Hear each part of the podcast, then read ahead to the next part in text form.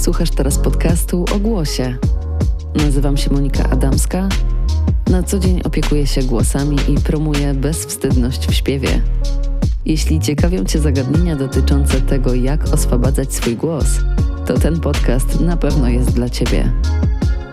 Zostań i posłuchaj więcej.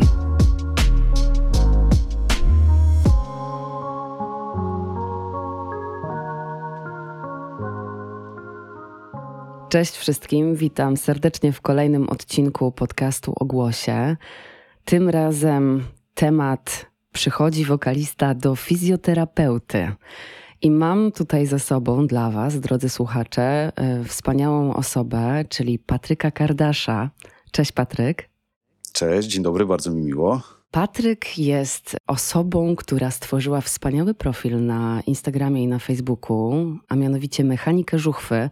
I z tego miejsca zachęcam serdecznie do tego, żeby zacząć to followować od razu, dlatego że jest to skarbnica wiedzy dotycząca ludzkiej anatomii, ludzkiego ciałka. Patryk to magister fizjoterapii po Collegium Medicum Uniwersytetu Jagiellońskiego. Ukończył także imponującą liczbę szkoleń w przeróżnych zakresach związanych ze swoim zawodem. Prowadzi właśnie fanpage Mechanika Żuchwy, na którym łopatologicznie, i to naprawdę łopatologicznie, tłumaczy to, o co chodzi z tym naszym ciałkiem. Pacjenci na znanym lekarzu, jak robiłam research, piszą o tobie, że jesteś oddany swojej pracy, wzbudzasz zaufanie, kompleksowo znasz się na rzeczy i świetnie tłumaczysz. No więc ja mam nadzieję, że mi i naszym słuchaczom dzisiaj dużo wytłumaczysz. Cześć jeszcze raz, Patryk. Cześć. Będę się starał jak najlepiej to zrobić. Generalnie strasznie miłe słowa, także bardzo dziękuję i faktycznie jeżeli chodzi o tłumaczenie, to przykładam do tego bardzo dużą uwagę, bo mnóstwo badań w ogóle pokazuje, że im pacjent lepiej rozumie, co się z nim dzieje, tym proces terapeutyczny jest lepszy, także zrozumienie problemu jest absolutną podstawą w moim odczuciu, na tyle na ile oczywiście jestem w stanie go wytłumaczyć, prawda, więc to jest coś, na co na pewno niezależnie jakby, czy jest się fizjoterapeutą, lekarzem, nauczycielem, no to jest ten sposób tłumaczenia jest kluczem do tego, żeby osiągnąć jakąkolwiek formę sukcesu. To prawda, a nomenklatura jest naprawdę trudna, jeśli wchodzimy już w tematy związane z anatomią. Nie wiem, czy się ze mną zgodzisz. Oczywiście i zdecydowanie łatwiej rozmawia się z osobami jakby ze świata medycznego, prawda? Wtedy można używać konkretnych skrótów myślowych, etc., etc. Natomiast jeżeli rozmawiam z kimś, kto nie ma zupełnie jakby kontaktu z tą medycyną i powiedzmy sobie szczerze, też nie szczególnie go interesuje, tak? No bo jeżeli kogoś coś boli, prawda? No to niekoniecznie musi znać, nie wiem, drogę przewodzenia bólu, prawda? Czy jakby rodzaj przypływu aferentnego, eferentnego na neuronie. Więc żeby to faktycznie rozsądnie wytłumaczyć na tyle, żeby to było zrozumiałe, no to trzeba czasem uciekać do tych skrótów myślowych. No, bo patologia to może nie jest dobre słowo, prawda? Ale faktycznie, żeby to było jak najbardziej przystępne dla pacjenta. Tak jakbyś miał to wytłumaczyć babci i tak, żeby ona zrozumiała. Albo dziecku, nie? Tak, żeby to było na tyle obrazowe i takie działające na wyobraźnię.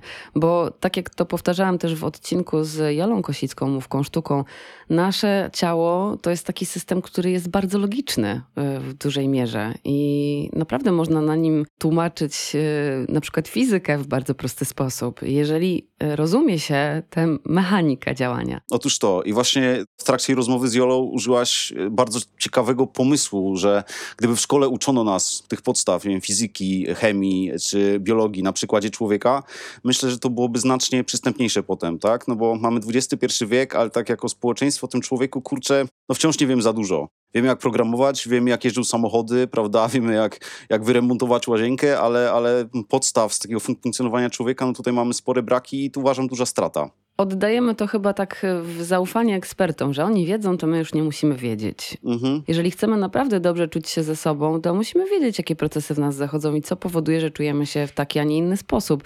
Zacznę od takiego trywialnego przykładu, ale bóle głowy, nie? W 95% pewnie, jeżeli zagłębimy się w badania, powodowane są one napięciami mięśniowymi, a nie jakimiś kłopotami neurologicznymi.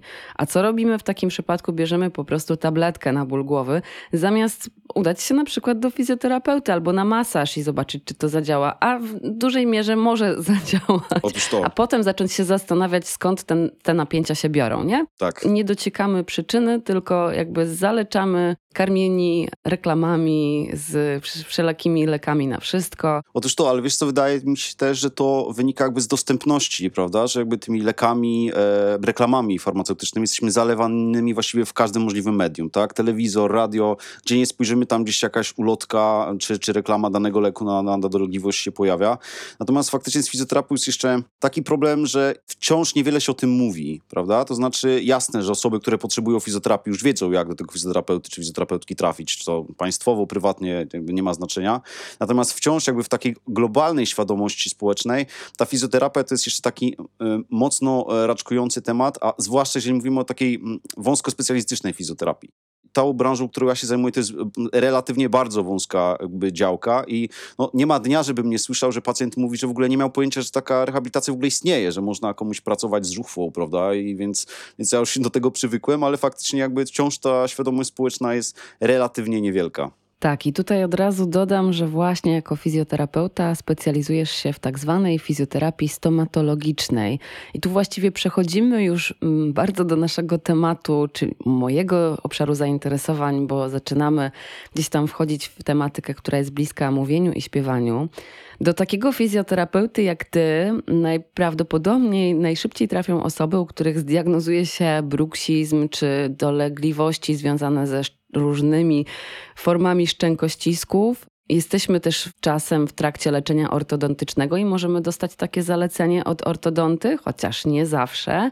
I co jeszcze? Kto może iść i po co do takiego fachury jak ty? To znaczy faktycznie na początku, kiedy zaczynałem jakby działać w tej specjalizacji kilka lat temu, to najczęściej trafiali pacjenci ze starciami zębowymi od stomatologa. Tak? Kiedy na kompleksowej wizycie czy w trakcie leczenia stomatolog stwierdził, że z tym starciem zębowym jest go trochę za dużo, no wówczas zalecał pacjentowi, żeby trafił do fizjoterapeuty, żeby rozluźnić generalnie okolicę orofacjalną. Spektrum jest bardzo duże tych dolegliwości okołoskroniowo-żuchwowych. W ogóle pozwolę sobie wrócić jakby do podstaw, bo rehabilitacja stomatologiczna to jest tak naprawdę duży skrót myślowy, tak? No bo z czym się kojarzy nam stomatologia? Z zębami, prawda? Także no technicznie fizjoterapeuci stomatologiczni zębów nie ruszają, prawda? Natomiast my pracujemy na okolicy czaszkowo-żuchwowo-szyjnej. To jest także bardzo duże spektrum, także to nie jest tylko praca na stawie skroniowo-żuchwowym, bo to nie byłoby w pełni efektywne, tylko na znacznie szerszym obszarze, a w związku z tym spektrum dolegliwości też jest znacznie większe. To znaczy, że trzaski, przeskoki w żuchwach, zgrzytanie zębami, zaciskanie zębów, to jest taki złoty standard, o którym ludzie generalnie wiedzą. Ale do częstych objawów to są na przykład silne bóle głowy, zwłaszcza okolicy podpotylicznej. Bóle zębów niepochodzenia stomatologicznego, to znaczy w badaniu stomatologicznym zęby są zupełnie w porządku, natomiast pacjenci mimo wszystko czują dolegliwości tych zębów. Przepraszam, dodam tutaj taką wtrętkę. Podczas pandemii otworzyła się grupa kobiet, w której była dziewczyna pokazująca masaże, jak można sobie zrobić automasaż rozluźniający i w tym czasie pokazała też, jak można rozmasowywać sobie mięśnie za kątami żuchwy. I tam znajduje się taki przyczep, który podobno bardzo często odpowiedzialny jest za fantomowe bóle zębów, czyli to nie boli ząb, tylko mięsień jest tak napięty, że zaczyna powodować ból, a to nie jest ząb. I często, znaczy ja tak podejrzewam, że może się tak zdarzyć, że pójdzie się wtedy do stomatologa i ten stomatolog otworzy po prostu ząb, żeby go wyleczyć. Zdecydowanie. I jest to teraz, z tego co obserwuję, stomatolodzy są zdecydowanie bardziej świadomi, także oni już naprawdę bardzo nieinwazyjnie badają tego zęba, prawda? Jeżeli mają jakiekolwiek podejrzenie, że faktycznie z zębem jest wszystko w porządku, to raczej od razu wysyłają pacjenta, że sprawa może być mięśniowa albo nerwowa. No natomiast 10-15 lat temu, no obawiam się, nie chcę myśleć o liczbie zębów, które zostały wyrwane zupełnie bez powodu, prawda? Więc myślę, że tutaj może mógł być kiedyś z tym bardzo duży problem i te zęby były przeleczone bądź usuwane, gdzie jakby nie było konkretnej podstawy do tego, dlatego że bodziec bólowy był źle zinterpretowany, a tutaj ta okolica, bardzo łatwo można się pogubić przez to, jak nerw trójdzielny unerwia całą okolicę orofacjalną, więc to jest naprawdę bardzo tricky region. Mhm. A wracając do tych objawów, z którymi się jeszcze pacjenci pojawiają, tak. To ciekawym objawem w moim odczuciu są bóle gardła. Bóle gardła, które nie nie mają żadnego powiązania z infekcją, prawda? Czyli na przykład budzimy się, gdzieś chwilę nas boli gardło, ale na przykład napijemy się herbaty albo zaczniemy rozmawiać i ten ból znika. Ale regularnie się pojawia. Problemy z przełykaniem, uczucie guli w gardle, zwężenia przełyku. To jest coś też, co może manifestować dysfunkcję całej tej okolicy. Bóle twarzy. To jest bardzo problematyczna sprawa, bo pewnie słyszałaś o rwie kulszowej, tak, o promieniowaniu wzdłuż nogi, o problemie z drętwieniem, tak, zaburzenia czucia, problem z chodzeniem, ale no, to nie jest specjalnie medyczny termin, ale można powiedzieć o rwie twarzowej. Czyli jeżeli mamy problemy z nerwem trójdzielnym, który czuciowo unerwia całą twarz, no to tutaj faktycznie, jeżeli jest jakiś problem na przepływie impulsów nerwowych, to ta twarz może być bardzo, bardzo bolesna, bardzo przewrażliwiona na bodźce dotykowe. Także i to jest bardzo denerwujący problem pacjentów. Także bardzo nieprzyjemna sprawa.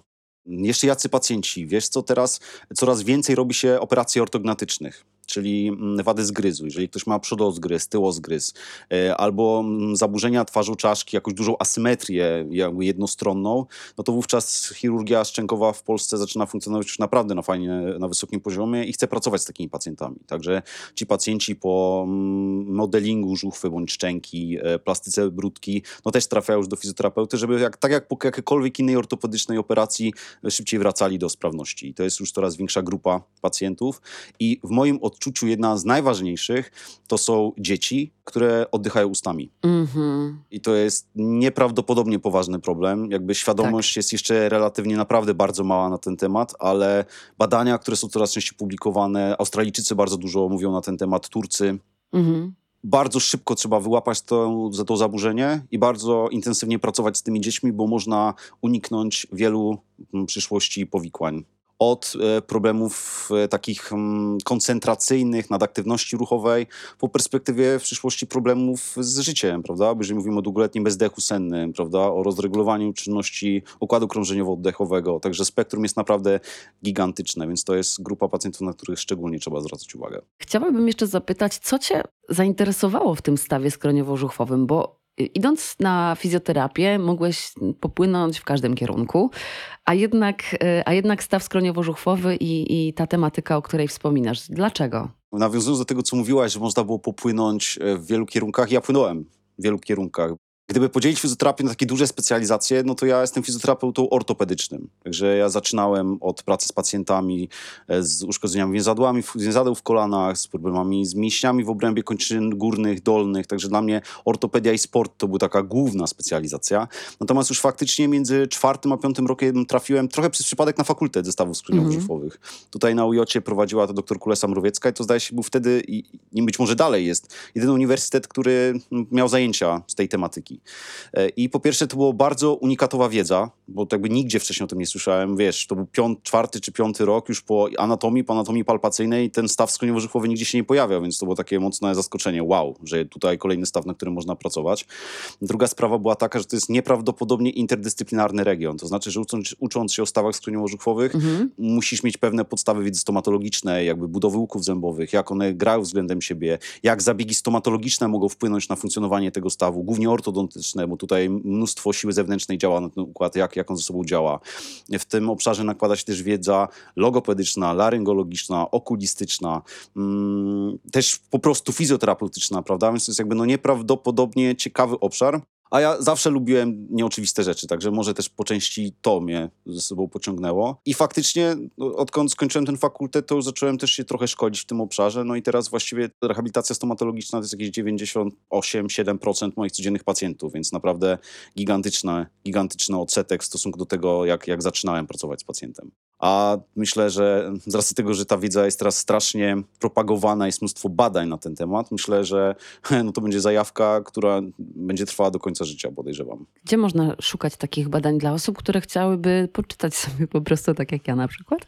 Albo dla nauczycieli śpiewu? Jasne. Bo może mamy jakiś właśnie link, czy miejsce, z którego moglibyśmy czerpać tę wiedzę i mogłabym go na przykład dołączyć do opisu odcinka?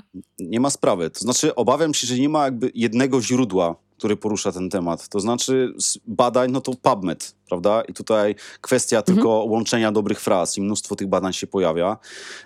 No niestety w 95% są to badania zagraniczne. W Polsce robi się już badania na ten temat, ale wciąż to... Tak, dokładnie. Wiadomo jak jest. Jeżeli chodzi o książki, no to jest kilka dobrych już podręczników w Polsce. No to jest właśnie książka dr Kulesy-Mrowieckiej a propos holistycznego podejścia do stawów skrzyniowo-żuchłowych, książka Okesona na temat dolegliwości stawów skrzyniowo-żuchłowych. To jest taka biblia właściwie w tym temacie. To jest pisane z perspektywy stomatologa, ale Amerykanie całkiem nieźle piszą książki naukowe, także jest to taki język bardzo, bardzo przystępny, zarówno dla świata medycznego, jak i dla osób spoza świata medycznego, także tutaj polecam. No i powiem zupełnie szczerze, że najwięcej odkrywam, kiedy po raz kolejny wracam do tych podstawowych książek anatomicznych. I kiedy się czyta je pierwszy raz, no to wychwytuje się pewne informacje, kiedy czyta się drugi raz, trafia się na te informacje, które się ominęło za pierwszym razem i to się powiela, dlatego bardzo często dostaję tego efektu wow, kiedy znowu przeglądam książkę, nad którą ślęczałem na pierwszym roku studiów. No tak, brzytwa Okhama, wiesz, działa różnie. Tak. No dlatego się mówi podręczniki, nie? Żeby z nich korzystać po prostu, a nie że przeczytać i tyle raz. Przejdźmy teraz trochę dalej, będziemy się zagłębiać w ten staw skroniowo-żuchwowy i za chwilę dojdziemy także do krtani, dlatego że chciałabym, żeby ten odcinek był najbardziej przydatny, przede wszystkim dla osób, które chcą swobodnie i zdrowo mówić i śpiewać, ale także dla osób, które po prostu mają casualowe podejście do mówienia, czyli mówią sobie po prostu na co dzień i nie chcą z tym nic wielkiego robić, nie być lektorami czy nie śpiewać. No ale ta wiedza na temat tego, co w tym stawie skroniowo-żuchwowym jest, jak on jest istotny, jak on może wpływać na nasz głos. Powiązanie między stawem skroniowo-żuchwowym, żuchwą, a mechanizmem fonacyjnym jest tak naprawdę niemalże liniowa, prawda? Bo jakby sama żuchwa, obręb jamy ustnej, którą żuchwa współtworzy, jest fragmentem rezonacyjnym, tak? To znaczy tutaj cała nasza barwa, nasz głos nabiera barwy dzięki temu, prawda? Więc jeżeli myślimy o pracy i analizy naszej barwy, no to żuchwa jednoznacznie na to wpływa, prawda? I wszystkie napięcia okolicy mięśniowe, tak mięśni żucia. Kolejną dość liniową sprawą jest to, że krtań tak naprawdę wisi głównie na strukturach gnykowych, czy na mięśniach przedniej powierzchni szyi. I to są te same mięśnie, które są odpowiedzialne za ruchy otwarcia ust. I część mięśni nadgnykowych jest też odpowiedzialna za przyparcie języka do podniebienia. W związku z tym, jeżeli mamy jakikolwiek deficyt ruchu otwarcia ust, to się będzie wiązało ze zmianą napięcia mięśni gnykowych i automatycznie ustawieniem krtani. Prawda? Im bardziej napięte nadgnykowe, tym ta krtań przez połączenia z kością gnykową, błoną tarczowo-gnykową będzie pociągana ku górze. Tak jak Jola powiedziała bardzo pięknie w ostatnim odcinku, że miota nią jak szatan tą kością gnykową. Tak, niemalże, dokładnie tak. I ta kość gnykowa może się przesuwać do przodu, ku tyłowi, ku górze, na boki raczej nie. Bardziej biernie sobie pracujemy zarówno kością gnykową, jak i krtanią, ale przód, góra, dół, dobrzusznie, dogrzbietowo już jak najbardziej. Także to jest jedna z zależności. Co więcej, jeżeli stawy skroniowo-żuchwowe, no to mamy komponentą skroniową, czyli komponentę czaszki i znowu ustawienie czaszki, ustawienie głowy bardzo liniowo wpływa na ustawienie krtani. Jeżeli mamy tendencję do takiego przeprostnego ustawienia głowy, gdzie ta broda jest zadarta do góry i to bardzo często występuje u osób, które pracują siedząco, kiedy się garbimy, prawda, to głowa nam się wtedy unosi do góry, żeby wypoziomować poziom wzroku. W związku z tym znowu zmieniamy napięcie mięśni gnykowych i ta krtań też podjeżdża do góry. Także to jest często też widoczne u wokalistów, którzy chcą śpiewać bardzo wysoko, kiedy zarywają głowę do góry. To jest jakby automatyczny odruch, prawda? Z tego, co sobie obserwuję, nie wiem, czy wokaliści nauczyciele śpiewu zwracają tu uwagę, ale tak sobie z mojego punktu widzenia zaobserwowałem. Tak, jak najbardziej. Czy przynajmniej powinni. I automatycznie wtedy ta krtań podjeżdża do góry, prawda? I można wchodzić na wyższe dźwięki. Więc to jest jakby takie biomechaniczne ułatwienie z punktu widzenia mechanizmu fonacyjnego i to się często zdarza, prawda? Więc jakby tych korelacji... Wydłużają się po prostu fałdy głosowe, a im one są dłuższe, bardziej rozciągnięte, tym dźwięki są wyższe. Tak, dokładnie tak. Co więcej, mięśnie gnykowe pracują w bardzo liniowej korelacji przy właśnie napięciu strun głosowych. Dlatego, że zewnętrzne mięśnie krtani, mięśnie pierścienno-tarczowe, one pochylają chrząst szóstkę tarczowatą względem pierścieniowatej do siebie, naciągając struny głosowe, tak, prawda? Zwiększając ich jakby napięcie. I mięsień znowuż mostkowo-tarczowy jest antagonistą tego ruchu. Mięsień mostkowo-tarczowy jest jednym z mięśni podgnykowych i on będzie tę chrząstkę tarczowatą od siebie oddalał od chrząstki pierścieniowatej. W związku z tym będzie zmniejszał napięcie struny głosowej. Tak, i łatwiej jest, jeśli krtań jest na swojej takiej neutralnej pozycji, jest luźna, nie ciągnięta przez żadne inne mięśnie. Wtedy ten ruch między tymi chrząstkami, on może być najbardziej swobodny, więc ta rozciągliwość fałdów głosowych, czy więzadeł głosowych, czy strun głosowych, jak kto woli nazywać, ona jest wtedy de facto największa, więc jeżeli próbujemy gdzieś tam tą krtanią zamanewrować, to nie pomagamy sobie, tylko działamy wręcz odwrotnie. Otóż to. To też pewnie obserwujesz, że część osób, czy mówiąc, czy śpiewając, robi to bardzo fizycznie, bardzo wymusza jakby pracę tej krtani, prawda? Myślę, wynika to głównie z niezbalansowanego napięcia mięśniowego. Jeżeli ta krtań nie ma z tego neutralnego ustawienia, nie ma swobodnej pracy, to w związku z tym musimy trochę popracować jakby forsownie na tym, żeby odpowiedni dźwięk, czy jakby odpowiedni tembr głosu wypracować. Także to myślę, że często to z tego wynika i potem jakieś guskina w strunach głosowych, prawda, które się pojawiają, które są zmorą jakby osób pracujących z głosem. Myślę w dużej mierze z tego wynika. Jeżeli mamy niezbalansowane napięcie mięśniowe i te mięśnie podgnykowe mocno pracują, stosunek między chrząstką pierścieniowatą i tarczowatą jest zaburzony względem siebie, to ten mięsień głosowy, ten mięsień, który jest takim mikroprocesorem jakby krtani, on nie może w pełni efektywnie pracować, bo on robi nieprawdopodobnie dokładną pracę, ale może zrobić ją dopiero wtedy, kiedy struny są w biernym napięciu. I jeżeli tego biernego napięcia nie ma w związku jakby z zaburzeniem tej zewnętrznej równowagi mięśniowej, no to ten mięsień nie jest aż tak precyzyjny. I zawsze pozostaje moje pytanie, co z osobami, z wokalistami, z lektorami, którzy świetnie używają swojego głosu, prawda? Zawsze pozostawiam, bo z reguły, jeżeli już pracuję z takimi pacjentami, to z tym głosem jest coś nie tak. Ale zawsze się zastanawiam, na ile ten głos jeszcze można podkręcić. Prawda? Czyli wiesz, nie wiem, gdyby kiedyś trafiła tutaj Maria Carey, prawda, i gdyby się popracowało jeszcze jakby manualnie nad jej krtanią, nad jej jakby napięciem, czy można by było jeszcze coś podkręcić, jeszcze zgarnąć parę tonów w oktawie, czy już to już jest jakby maks, który możemy zrobić? Tak. Czy podkręcić, to ja bym nazwała może oswobodzić, nie? Czyli, bo to nie chodzi o to, żeby dośrubowywać coś, tylko właśnie, żeby dać te pełne spektrum możliwości. O, tak. Myślę, że to jest zdecydowanie lepszy termin. Lubię tego terminu używać, dlatego że właśnie jestem w opozycji do takiego skillowania się, czyli właściwie, żeby żyłowania. Bardzo często właśnie ludzie, którzy przychodzą do mnie, którzy wcześniej gdzieś tam śpiewali w jakichś chórach, czy chodzili na lekcje w szkołach muzycznych i tak dalej, mówią, że często mieli wrażenie, że jak wykonują ćwiczenie i im nie wychodzi, to po prostu dlatego, że za słabo się starają, więc starali się bardziej, a robili ćwiczenia, które no już po prostu same w sobie im mówiły, to co się z tym ćwiczeniem nie tak, ono jest nienaturalne. Działali z tym dlatego, że mieli wrażenie właśnie takie, że muszą to zrobić, żeby być lepszymi wokalistami, żeby jakoś wyciągnąć te wysokie dźwięki, nie? Także tutaj bym była bardzo ostrożna w tych sformułowaniach. Oswabadzamy, tak? Czy pokazujemy, jaki mamy swój pełny, naturalny zakres. Ja to akceptuję w pełni, ale wiem, że mam swoją skalę, w ramach której mogę się poruszać bardzo, bardzo swobodnie i czuć dobrze.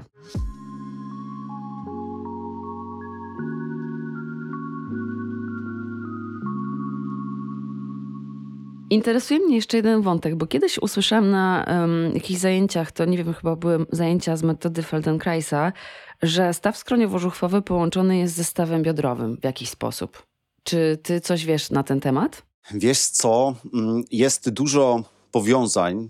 Z tymi, z którymi ja się spotkałem, mówi się raczej o jakby mechanice mięśni żucia z mechaniką mięśni dna miednicy na tej zasadzie. Osteopaci na przykład mają taką koncepcję, że w naszym ciele jest kilka przepon, prawda? I bardzo istotna jest różnica ciśnienia. 7. Różnica, tak, blisko 7, prawda? Różnica ciśnienia między nimi. I tutaj dno jamy ustnej, mięśnie żuchwowo-gnykowe jest uznawane jako przepona jamy ustnej, prawda? Tak. No dno miednicy też jest uznawane jako forma przepony, prawda? Tak. Więc jakby z punktu widzenia różnicy ciśnienia między tymi dwoma obszarami, no można by wnioskować, że jest jakaś pewna zależność między tymi strukturami. Z tym trochę ciężko mi się zgodzić, ale słyszałem też takie porównanie, że staw krzyżowo-biodrowy jest analogiczny do stawu skroniowo-żuchowego.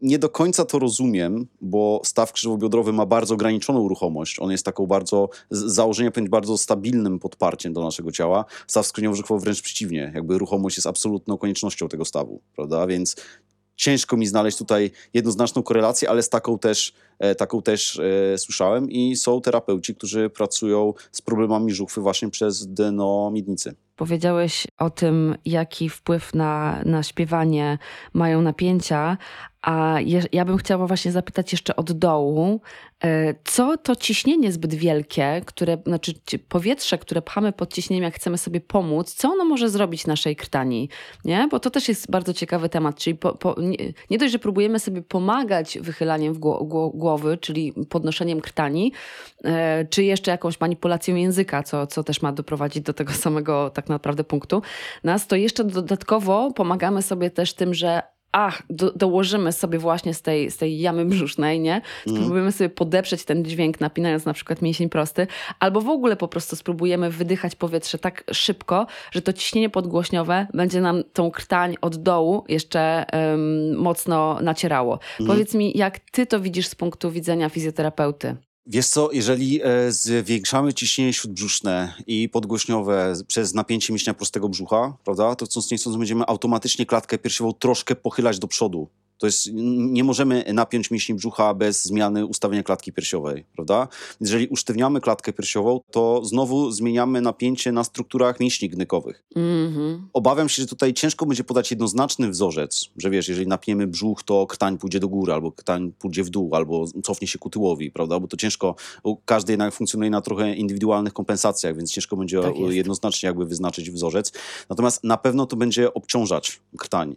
I teraz, jeżeli to zrobimy jakby jednorazowo, to też bez przesady, prawda? Nic wielkiego się nie stanie, a jeżeli ktoś jakby permanentnie to powtarza, tak? Jeśli to jest dla niego jakby taki naturalny wzorzec, no to myślę, że ta krtań może być znacznie przyciążona, bo tutaj mogę wrócić do tego, co przed chwilą powiedziałem. Jeżeli się zmienia napięcie mięśni gnykowych, to zmienia się ta harmonia równowagi mięśniowej między mięśniem pierścienno-tarczowym a mostkowo-tarczowym, prawda? Więc to będzie znowu zmieniało jakby napięcie strun głosowych i to będzie ograniczało tą taką bardzo precyzyjną pracę mięśnia głosowego. On będzie musiał pracować nadprogramowo, jeżeli nie będzie dostawał dobrego startowego naprężenia strun głosowych.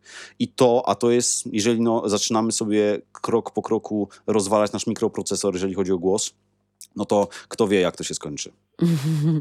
No właśnie, ale tak widzisz, rozmawiamy i pojawiają nam się kolejne puzzle, kolejne elementy tej układanki. Anatomia, jak wynika z tego, o czym mówimy, ma się bardzo dużo do swobodnej fonacji, co jest niezwykle ważne dla osób, które mówią i śpiewają, a jak wiadomo, mówimy właściwie prawie wszyscy.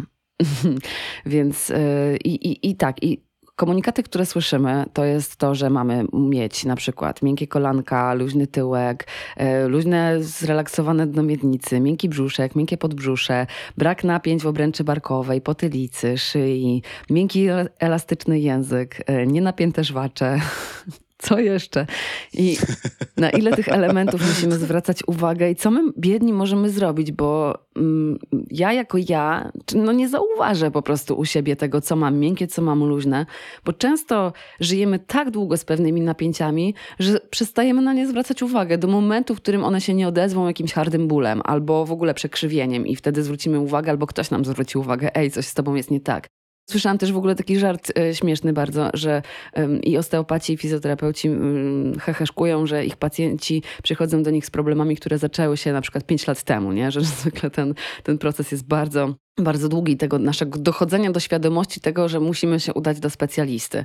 Co ty byś dołożył do tych elementów i jak ty na to patrzysz? Powiem szczerze, i to tak z takiego już praktycznego podejścia, jeżeli dana osoba jest w stanie myśleć o tylu rzeczach naraz, wiesz, żeby rozluźnić brzuch, pośladki, żwacze, podbrzusze, kolana, etc., jeszcze śpiewać przy tym, to już tak szapuba, to już jestem zachwycony, prawda?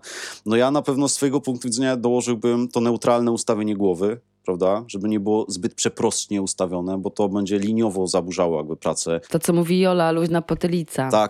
Tak, bo to będzie zaburzało tą swobodę pracy krtani, prawda? Więc myślę, że to na pewno, ale powiedziałbym, że ustawienie jasne, ale tak naprawdę chyba wróciłbym do oddechu. Iż im oddech jest bardziej naturalny, prawda, im bardziej fizjologiczny, tym te napięcia też się w pewnym sensie będą regulować, bo na tym mechanizmie bazuje cała joga, prawda, i to już może nie ma tego podłoża, wtedy nie było tego podłoża naukowego, ale mówiono o tym 5000 lat temu, tak, że oddech nas rozluźnia. Tak. Więc jeżeli odpowiednio oddychamy, jest jakby odpowiednio kontrolowana gamma innerwacja, prawda, to zmniejsza się zwiększone napięcie mięśniowe. Co więcej, jeżeli jest prawidłowy oddech, zmniejsza się pobudzenie układu współczulnego, tak? Więc to, co mówimy o stresie, tak? Kiedy jesteśmy zestresowani, ten układ współczulny cały czas jest bodźcowany, cały czas jesteśmy w tym systemie walki albo ucieczki, odpowiedni oddech też to zmniejsza. Więc myślenie o tych wszystkich elementach, no jeżeli ktoś ma taką świadomość ciała, fantastycznie, natomiast no, oddech jest absolutnym kluczem do tego, żeby to grało. A z takich jeszcze funkcji życiowych, które mogę dodać, to oddech, jasne, ale odpowiedni sen i odżywianie. I dlatego, że zaburzenia snu i zaburzenia mikrobioty jelitowej są teraz nieprawdopodobnie analizowane z punktu widzenia świata medycznego i okazuje się, że ma to gigantyczny wpływ na wiele naszych dolegliwości. Od układu krążeniowo-oddechowego po autoimmunologiczne, po napięcia mięśniowe, etc., etc. Więc to są taki frazes, prawda, ale oddychajmy, śpijmy i jedzmy, ale okazuje się, że jest to taka najprostsza recepta na to, żeby się trzymać w względnie dobrym zdrowiu. To może teraz powiedzmy, jak wygląda prawidłowy wzór oddychania? O rany, wiesz co, oddech to jest chyba, nie chyba, tylko na pewno jedna z tych funkcji życiowych, wokół której narosło już tyle mitów, prawda? To nie jest tak, że bierzemy sobie pierwsze lepsze ćwiczenie z internetu i robimy je i nagle działamy cuda, prawda? Otóż to. Natomiast co do tego prawidłowego wzorca oddechowego, no, wiem już jednoznacznie, że najbardziej efektywnym wzorcem oddechowym jest ten wzorzec dolno-żebrowo-przeponowy. Prawda? To znaczy, że te dolne żebra powinny się poruszać, bo muszą się poruszać, kiedy przepona pracuje prawidłowo. I największym, może nie dopatrzeniem, tylko błędnym zrozumieniem tego mechanizmu jest wizja, że podczas tego oddechu brzuch powinien się nieprawdopodobnie wypychać do przodu. I to jest... Wiesz co, to jest, z jednej strony to jest po prostu biomechaniczny absurd, prawda? Bo przepona pracuje jakby doczaszkowo i doogonowo, czyli góra-dół. Ona nie ma szans się przemieszczać do przodu, więc nie do końca wiem, jak napięcie czy wypchnięcie brzucha ma poprawiać pracę przepony. To jest, myślę, że to jest jakby nie do końca... Ja wiem, o co chodzi. Chodzi o to, że pod wpływem zwiększającego się ciśnienia w jamie brzusznej ta jama brzuszna się rozchodzi, ale ona się rozchodzi 360, nie? Czyli ona się porusza we wszystkich kierunkach. Ale no, jeżeli ktoś patrzy... w dół, no to nie widzi, co się dzieje w odcinku lędźwiowym na przykład, tylko widzi ten brzuszek, który się lekko powiększa, więc myślę, że z tego się to wzięło, że gdzieś tam ludzie pomyśleli, oho, czyli się powiększa, to może jak jeszcze bardziej się powiększy, to ten oddech będzie lepszy, nie? Tak tylko szyję, jak to mogło wyglądać, ale rzeczywiście ten unoszący się brzuch często się tutaj pojawia. Dlaczego ta jama brzuszna się powiększa na wdechu? Przecież powietrze nie dociera do jamy brzusznej. No oczywiście, że nie dociera, no ale oddychanie jest zależne od procesu różnicowego ciśnień, nie? W naszym ciele i tego, co się dzieje na zewnętrzu, czyli w momencie, kiedy bierzemy wdech, to klatka piersiowa, powiedzmy, jest prawie pusta, znaczy tam jest powietrze, które zalega, no ale powiedzmy jest tam tego powietrza mało.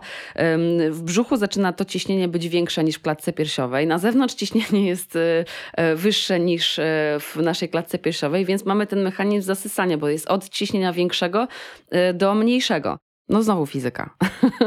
Tak, dokładnie. Dokładnie to jest wszystko kwestia fizyki. Ja też dużo zastanawiałem się, dlaczego jakby zapadła ta mechanika z wypchnięciem brzucha.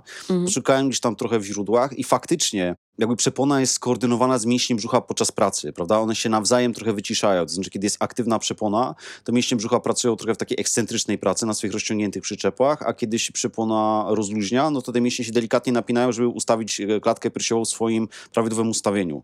Tylko że ta mechanika pracy między przeponą a mięśniami brzucha jest poza naszą świadomością. W sensie mięśnie prostego brzucha jest. Nie powinniśmy na nie wpływać podczas tego procesu. Więc jeżeli my celowo go wypychamy, no to my zaburzamy ten fantastyczny mechanizm, świadomie, no nie? I to jest, wiesz, i to... Tak jest. Idea jest niby zacna, tak? No bo chcemy poprawić jakby swoją wentylację, tak? Chcemy się dotlenić. Natomiast zmieniamy ten automatyczny mechanizm, powodujemy włączenie pomocniczych mięśni wdechowych, którymi są mięśnie mostkowo-bojczykowo-sutkowe i pochyłe. Także one znowu będą zmieniały trochę ustawienie głowy i znowu krtań dostaje w kość. Co więcej, między mięśniem pochyłym przednim a mosem biegnie mięsień przeponowy, który unerwia przeponę. I teraz, jeżeli te mięśnie są napięte, one drażnią ten nerw i zaburza się kondukcja, przepływ impulsów nerwowych między ośrodkowym układem nerwowym i przeponą. Także paradoksalnie, chcąc oddychać lepiej, my tą przeponę jeszcze ograniczamy w ruchomości i funkcji. Problem za problemem. No ale Patryku, Tomasz Kamel na swoim wideoblogu na YouTubie pokazuje, że trzeba położyć się na podłodze, położyć sobie kilka tomów jego książek na brzuch i wypychać. Albo też wsadzać sobie korek między zęby. No to druga rzecz, ale to już obalałyśmy ten mit z Jolą. Nie znam pana Tomasza Kamela ani osobiście. Też niezbyt często go obserwuję. No natomiast z tego, co się orientuję, nie ma zbyt dużej wiedzy. Znaczy nie jest wykształcony przynajmniej medycznie, z tego, co ja się orientuję. Dziękuję ci za to. Właśnie o to chodzi, żeby nie ekstrapolować ekspertyzacji z aktorstwa na fizjoterapię, nie?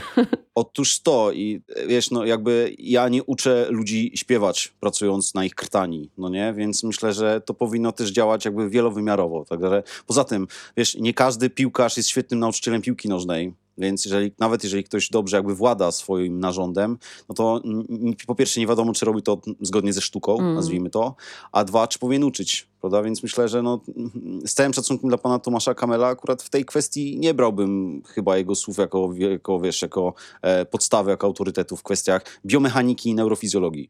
Zgadzam się z tym i też zachęcam was, drodzy słuchacze, do tego, żeby weryfikować wiedzę, którą czerpiecie z internetu, także z tego podcastu.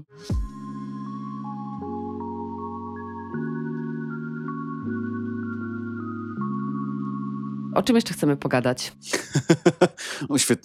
Świetne pytanie.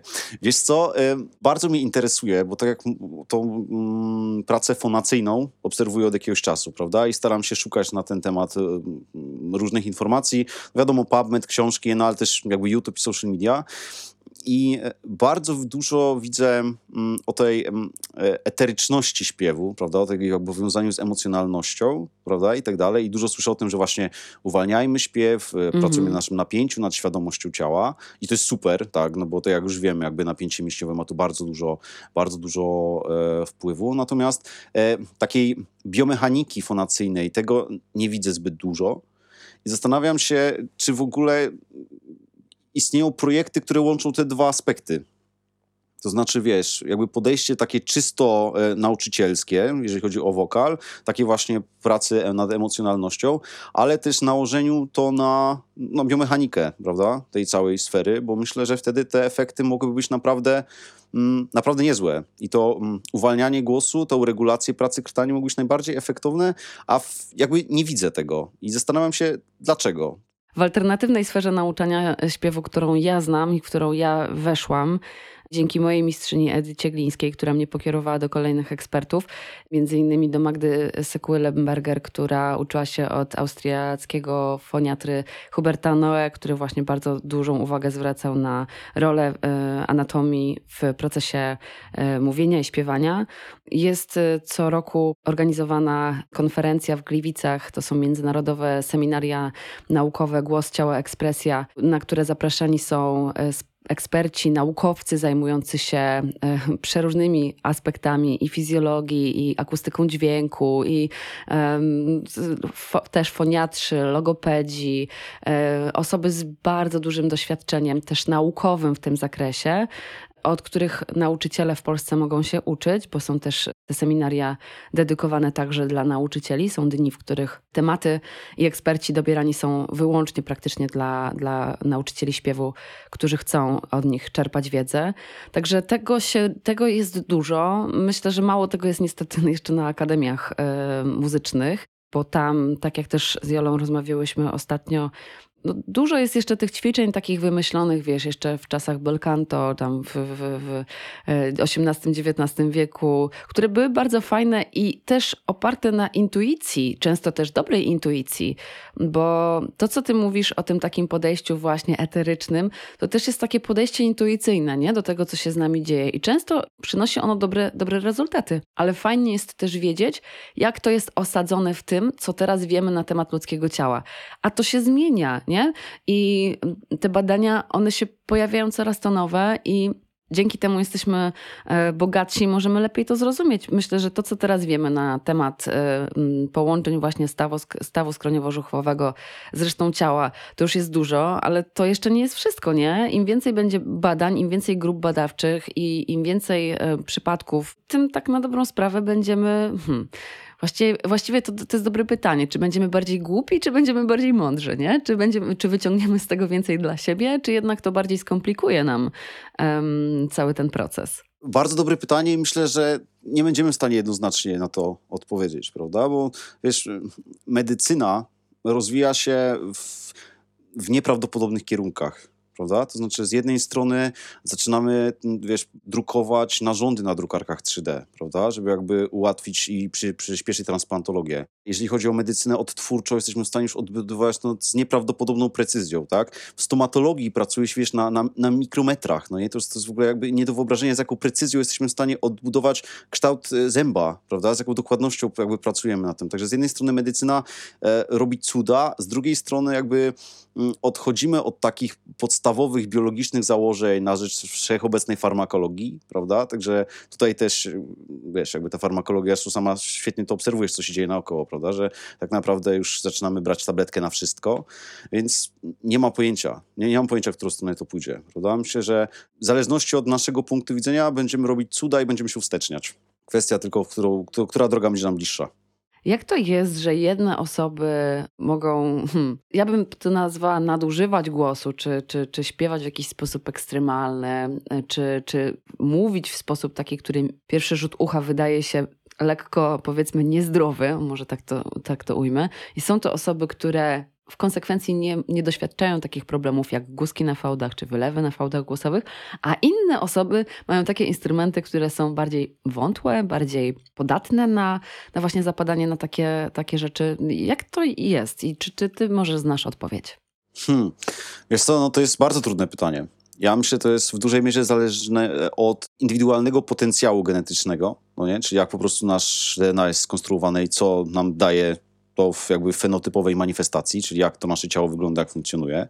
Druga sprawa bardzo istotna jest taka, jak wielki rezerwuar kompensacyjny jest wykorzystywany, prawda? Bo to jest tak, że gdybyś postawiła dwie osoby obok siebie z bólami kręgosłupa, prawda, z bólami lędźwi, nazwijmy to one będą wyglądać zupełnie inaczej. Ten ból może być innego pochodzenia, prawda? Mhm. A możemy do tych dwóch osób postawić trzecią osobę, która będzie na przykład jeszcze bardziej zgarbiona i którą nic nie będzie boleć.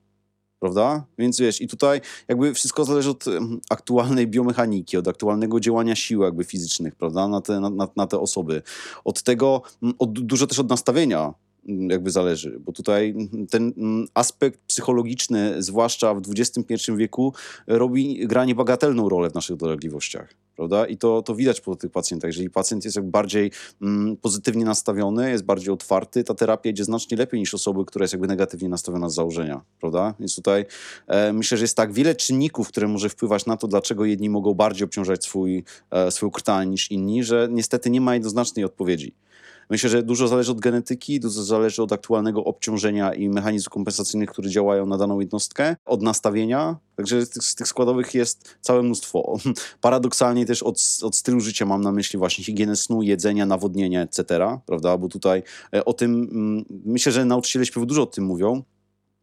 Nie wiem, czy laryngolodzy też, ale nawodnienie gra niebagatelną rolę na krtań, prawda? No to jak to ciśnienie podgłośniowe funkcjonuje. Gęstość śluzówki ma po prostu wpływ tutaj bardzo duży na proces fonacyjny, tak jest.